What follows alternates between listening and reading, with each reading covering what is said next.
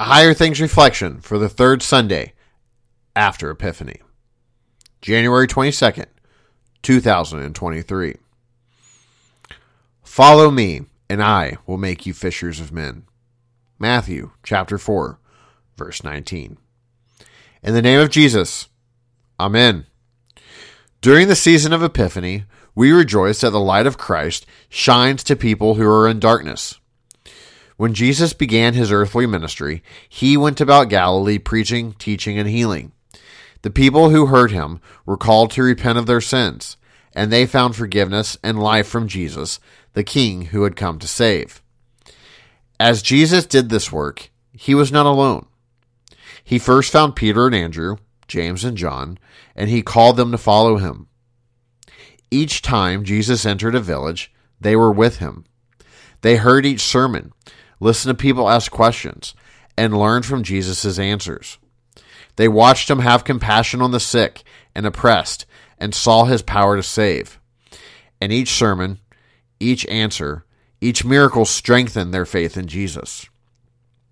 After Jesus ascended, the light of Christ continued to shine through the ministry of the apostles as they witnessed the resurrection of Christ to all the people they encountered. They preached what Jesus preached, taught as he taught, and had mercy like he did. They brought Jesus to people, but the light of Christ needed to continue to shine even after the apostles died. So the Holy Spirit inspired the apostles and evangelists to write down what Jesus had done and how they had carried his light wherever they preached. The light of Christ continues to shine forth in the Gospels and epistles in the New Testament to all who hear them preached and to all who read them. As you read how Jesus called the people of Galilee to repent of their sins and believe in him, you know that Jesus is also calling you to repent and believe. When Jesus teaches in the synagogues of that region, you know that he is in your church on Sunday, teaching you through the preaching of the word and blessing you in the sacraments. When Jesus has compassion on people in need, you know he invites you to come to him in prayer with your needs. Jesus is not far away. He came to the people of his day in his daily work in life. He stays near to you today through the blessings of life and forgiveness that he gives you in the word and sacraments. In the name of Jesus, Amen. Almighty and everlasting God, mercifully look upon our infirmities and stretch forth the hand of your majesty to heal and defend us. Through Jesus Christ, your Son, our Lord, who lives and reigns with you and the Holy Spirit, one God, now and forever. Amen. I thank thee, my heavenly Father, through Jesus Christ, thy dear Son, that thou hast kept me this night from all harm and danger. And I pray thee to keep me this day also from sin and all evil that all my doings in life may please thee.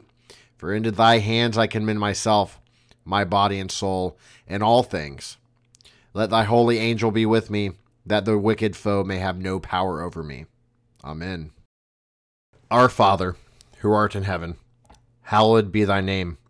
Thy kingdom come, thy will be done, on earth as it is in heaven.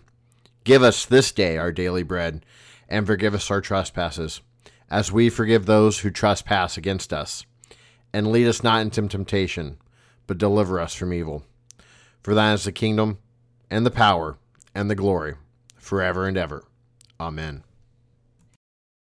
I believe in God, the Father Almighty, maker of heaven and earth, and in Jesus Christ, his only Son, our Lord, who was conceived by the Holy Spirit, born of the Virgin Mary, suffered under Pontius Pilate, was crucified died, and was buried. He descended into hell. And the third day he rose again from the dead.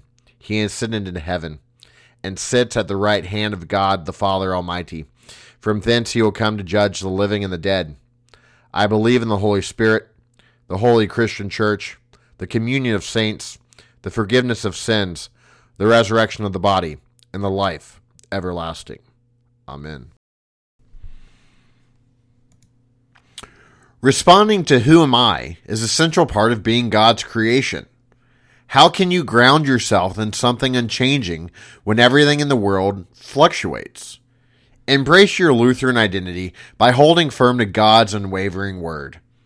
check out Confessing Jesus, The Heart of Being a Lutheran, written by a Higher Things alum, Molly Lackey, now available from Concordia Publishing House.